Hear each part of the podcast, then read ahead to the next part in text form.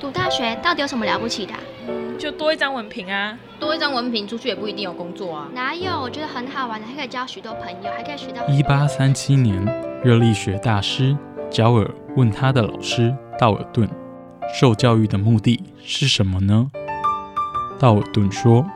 教育的目的在鼓励学生从事基本的问题探索。”大学有许多课程，目的不是让你得到高分，而是让你了解自己。欢迎收听由慈济大学教育团队制作主持的《大学了不起》。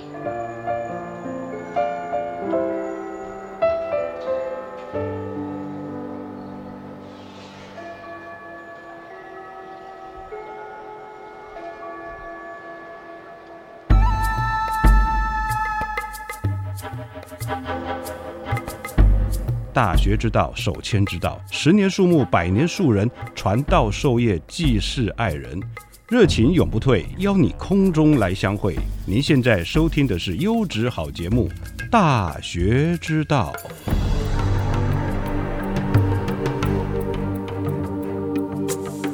各位亲爱的听众朋友，大家好，欢迎来到《大学之道》，我是节目主持人何坤义。我们今天的节目，我们来聊聊诺贝尔和平奖。今年的诺贝尔和平奖呢，在十月六号已经揭晓了哦，由挪威诺贝尔委员会的主席赖斯安德森 （Berit Reis Anderson） 颁布给这个伊朗的人权活动家莫罕默迪 （Nargis Mohammadi） 来表彰他反对伊朗对于女性的压迫，以及他为促进所有人的人权与自由而奋斗。根据 BBC 的报道哦。穆罕默迪呢，他是这个人权捍卫者中心的副主任。人权捍卫者中心呢，啊，Defenders of Human Rights Center，它是由这个二零零三年的诺贝尔和平奖得主伊巴迪 Shirin Ebadi 所创立的人权呃组织哦。那但是呢，这个穆罕默迪呢，他在二零一一年以来呢，多次被判入狱哦。但目前啊，根据 BBC 报道，他目前呃因为散布宣传等罪状而在恶名昭彰的德黑兰艾文监狱来坐牢。在颁奖的当时，挪威的诺贝尔委员会表示，穆罕默迪的勇敢斗争伴随着巨大的个人代价。所以赖斯安德森说，伊朗当局总共逮捕他十三次，将他定罪五次，判处他总共入狱呢三十一年。赖斯安德森并指出，在我讲话的时候，也就是他在颁布诺贝尔和平奖得主的时候，啊，纳吉斯·穆罕默迪他仍然在监狱里头。这个消息听来真的令人担忧。勇敢的斗争往往伴随着巨大的个人代价，说的真的非常有道理。今天的节目呢，我们也邀请到了同时教育中心的林美香副教授来跟我们介绍诺贝尔和平奖。而且呢，他也呃分享了从诺贝尔和平奖来谈西方民主人权的价值。我们有请林美香副教授。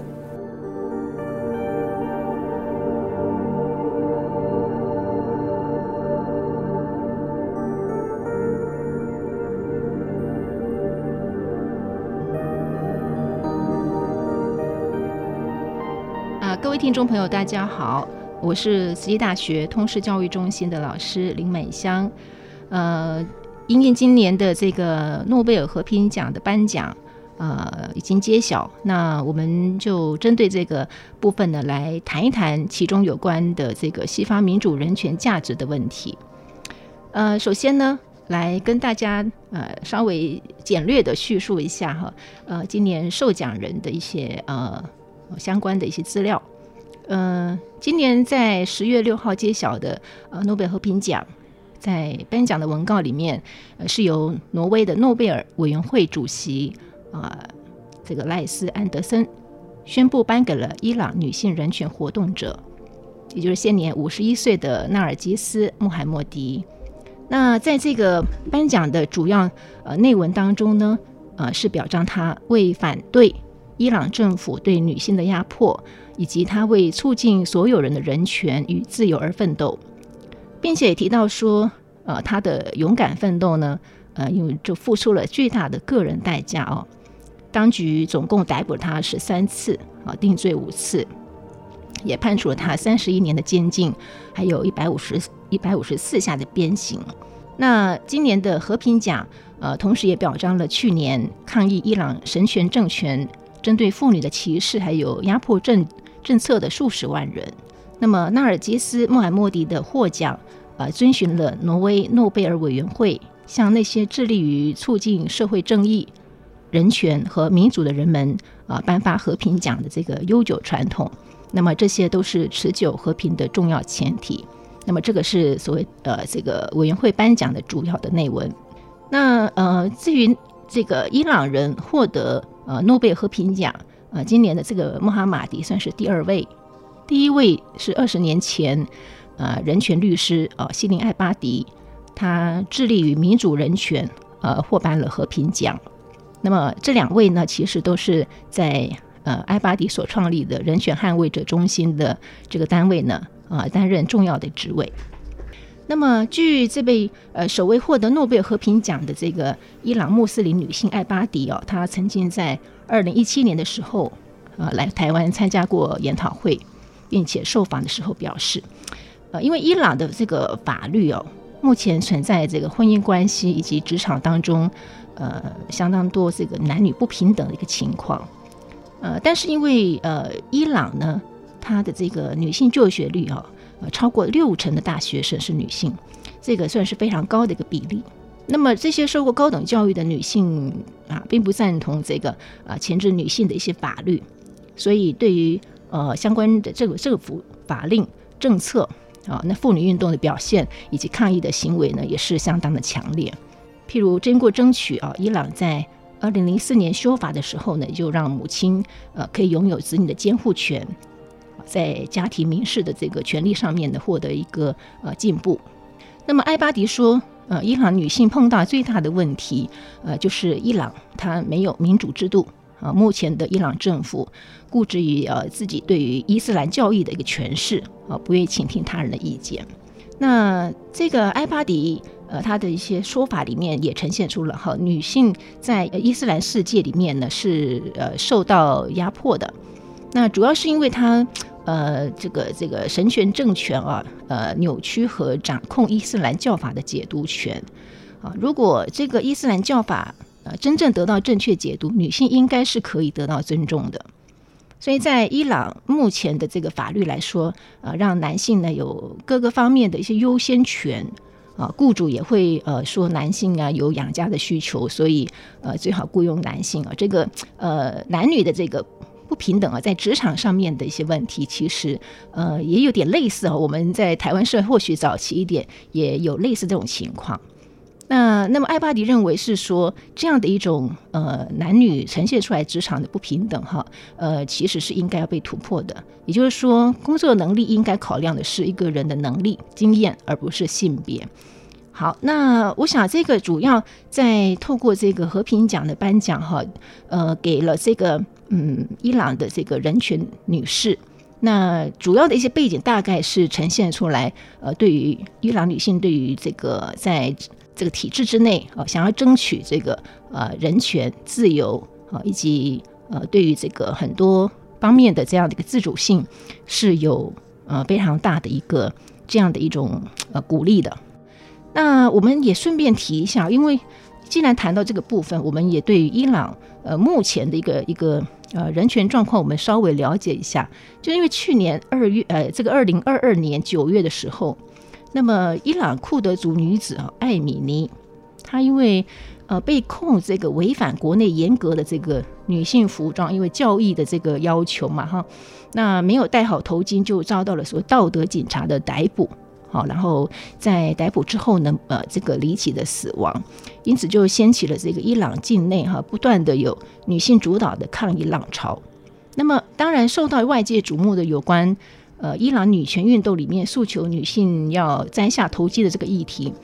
其实是有它的历史一些因素了。啊，也就是说，在这个呃一九七九年，伊朗进行伊斯兰革命，呃，这个伊斯兰共和国正式成立之后，好，新的这个呃最高领袖科梅尼呃就接着下令强制女性要戴上头巾。那这个对于伊朗目前的这个神权政府来说，呃，反对头巾是攸关他们宗教文化生存的一个议题。好，那也就是说，伊朗以全球穆斯林的捍卫者自居，哈，是头巾呢，女性必须要遵守这个伊斯兰的着装规定。啊，那这项规定也在一九八三年被写入法律。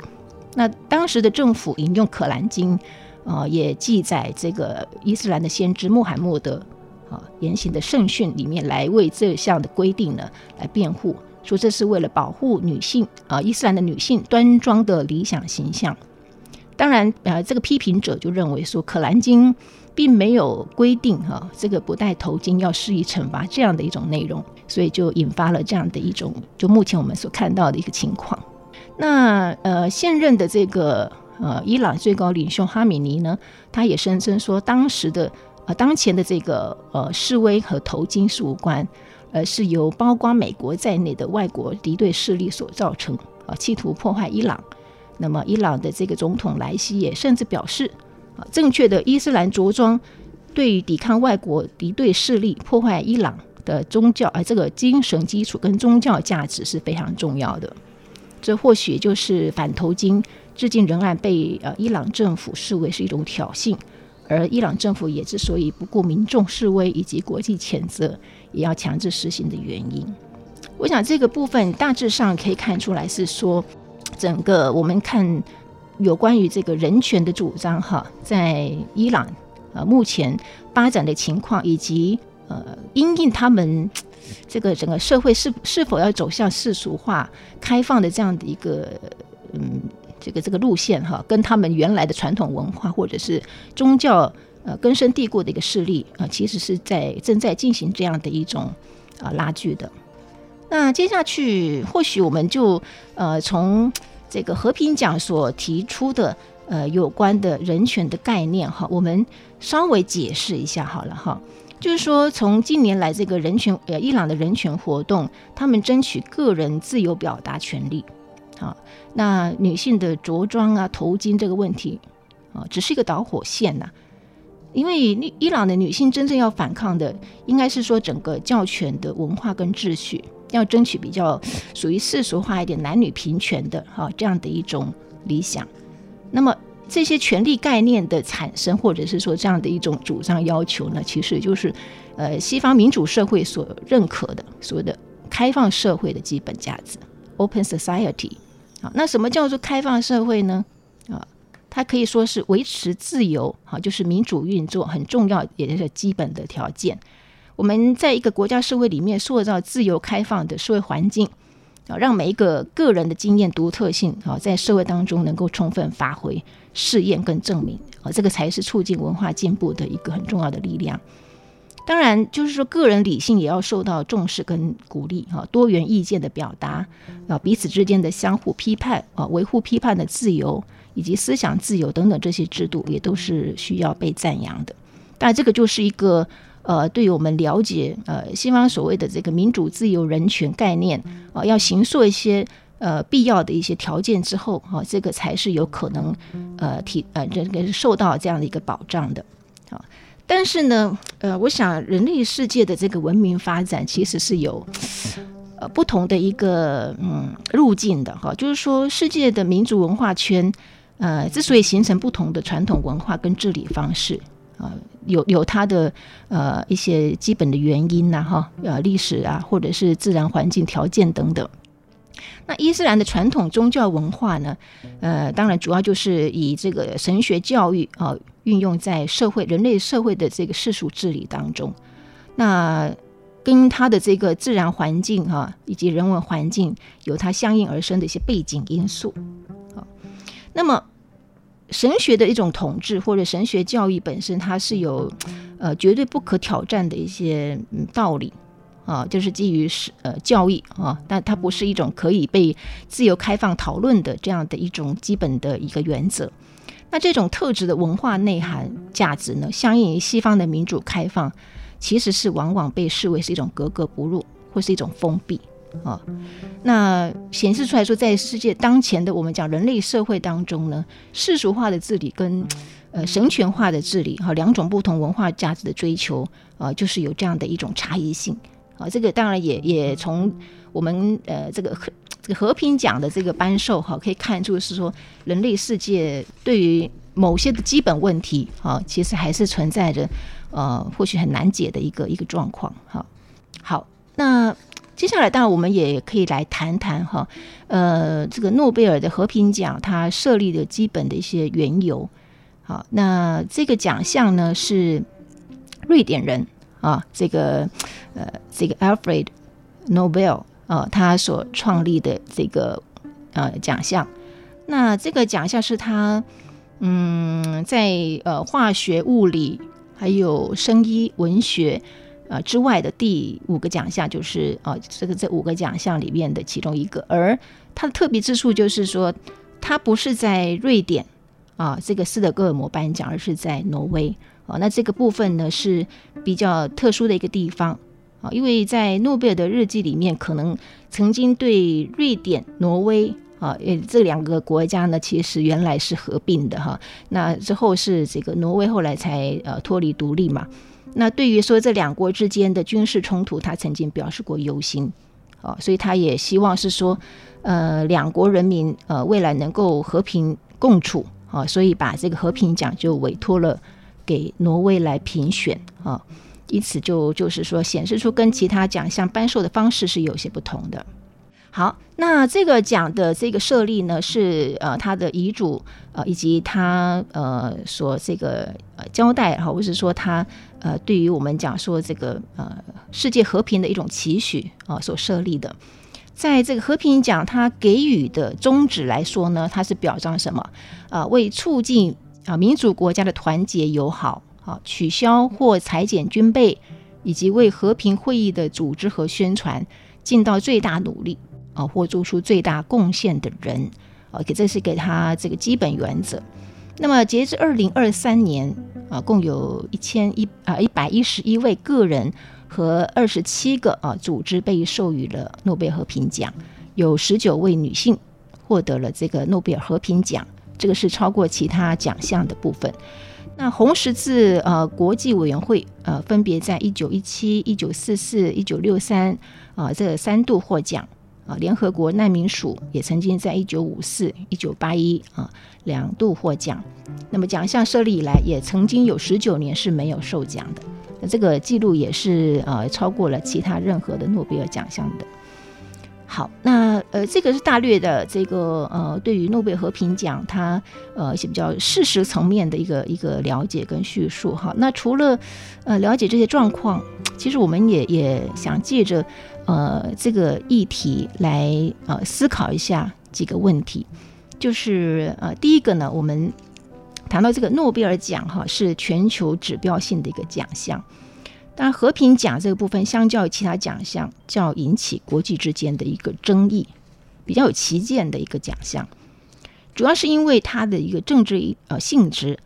会因为不同的政治体制啊以及文化价值观念而有争议啊与旗舰。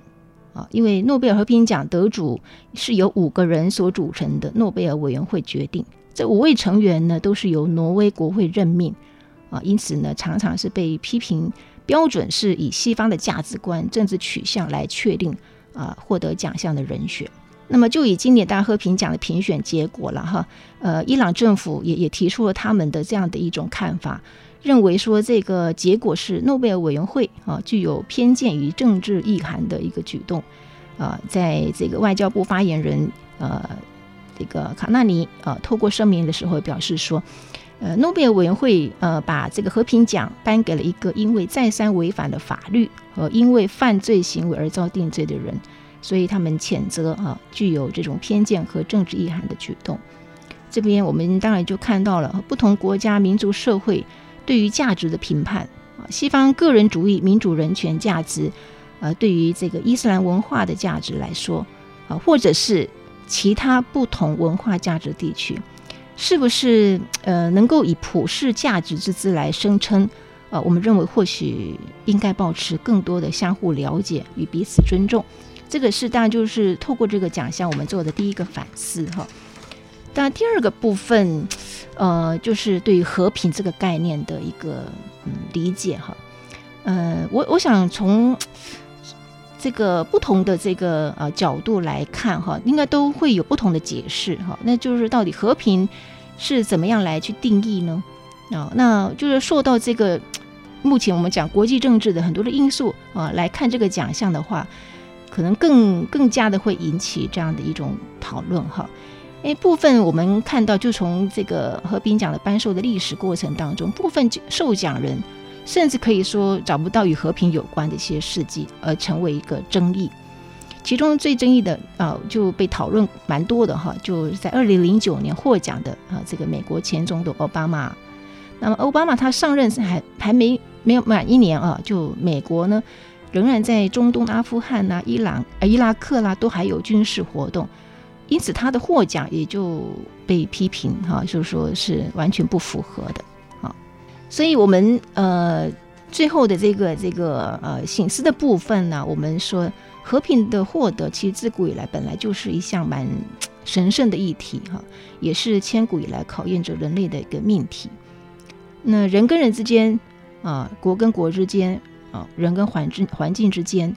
加上我们这个百年来啊，已经日记日益严峻的哈，全球暖化、缺乏自然资源、人口增长的各种问题，都特别的哈，就是说我们讲这个人类社会的冲突更加的明显。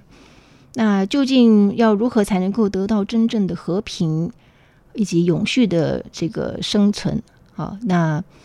嗯，从上个世纪以来的世界战争、暴力冲突，还有我们看到这两年的这个俄乌战争、以色列巴勒斯坦的这个冲突战争，其实都还是在在的提醒我们世人啊，有必要深刻的去醒思人道跟和平的真谛啊。嗯，我我想这里我我引用这个活佛这个达赖喇嘛的一个在演讲过程当中他提到的一些看法，我觉得。呃，是可以作为蛮好的一个醒思的一个呃内容，就是说，如果我们期待世界和平啊，是指没有任何冲突，或许不太切合实际啊。但是只要人类还拥有智慧啊，能力会把我们呃这个的，就是产生有很多不同的愿景、希望以及期待，也会有不同的想法、兴趣。所以呃，就是我们对于这个和平的定义呢？呃应该是要采取不采用武力来解决这样的冲突，通过对话的和平途径来实践这种和平途径。好，我们可以下定决心，呃，而这样的一个决心的基础其实就是慈悲心。那慈悲心，我们说它意味着啊，就是尊重他人的权利利益啊，避免想要伤害别人。处理问题的时候，我们一方面要有慈悲心，一方面我们需要更多智慧。啊，全面的宏观去了解实际的真相，因为当今世界在经济等各个领域呢，都有高度的相互依存，不仅存在于国跟国啊，各州大陆、各州大陆之间。那么基于这种现象，我们很难把某国某个群体视为敌人啊，只能视为我们自己自身的一部分，因为消灭敌人或敌国等同于实际上的自我毁灭。我想这样的一个呃提醒。以及，呃，对我们世人一个蛮好的一个，呃，就是说对和平概念的呃这个定义啊，呃，是可以呃帮助我们呃，应该是说处理人跟人之间的问题，或甚至于说在未来我们讲的这个很严峻的国际政治问题当中哈，可以很好的去把它如果能够落实的话，真的是可以减少很多无谓的一些的啊这个人的冲突。OK，好，这个最后呃，我们大概就以这样的一个方式来跟大家做一个说明跟呃理解哈，呃，希望今今天的说明呃有有对大家能够对这个诺贝尔和平奖的这个颁授哈，能够有比较清楚的一个了解。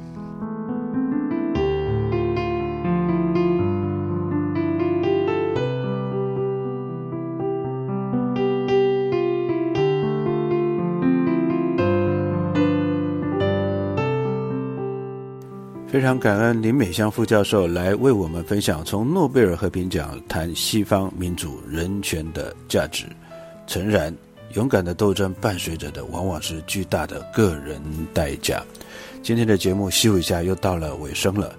非常感谢各位听众朋友的收听，我是主持人何坤义，我们下个礼拜空中再相会，感恩您，拜拜。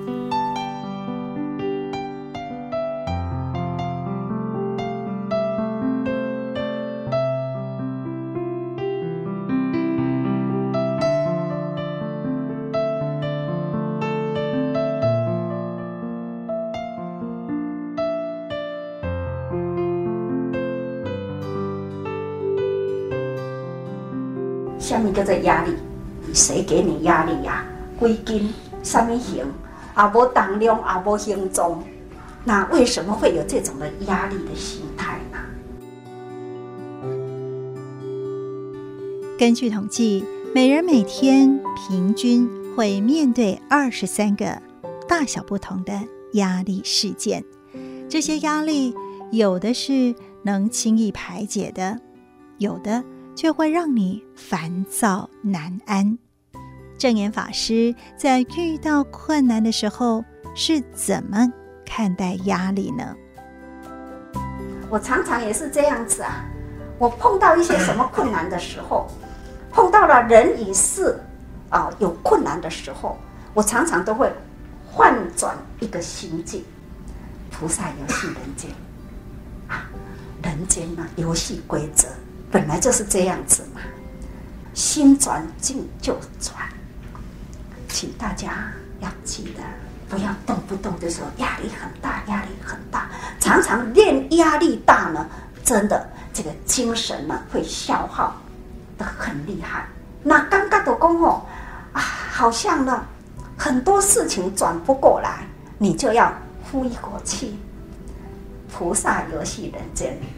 啊，人间菩萨行。那安尼呢，自然都放轻松。所以讲，咱大家人真正呢，爱会记，把心境呢的方向会健康，好，不要呢给自己有太重的压力，爱勇于承担。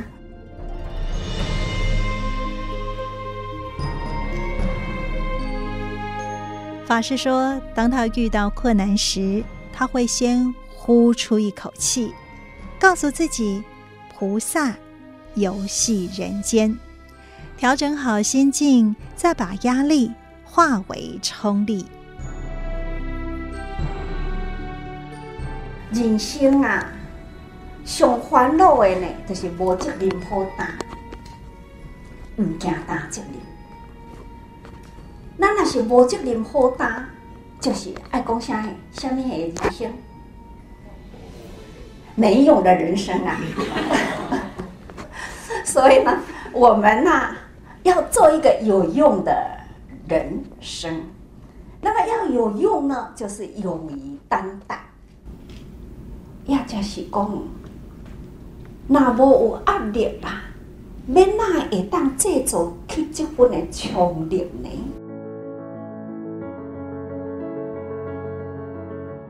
咱一定呢，每一工都爱珍惜。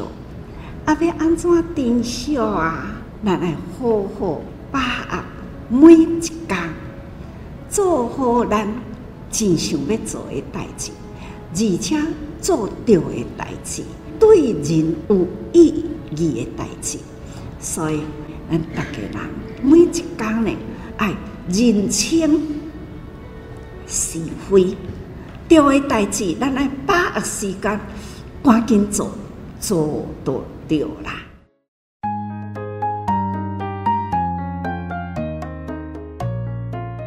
法师提醒：把握时间，对的事情做就对了。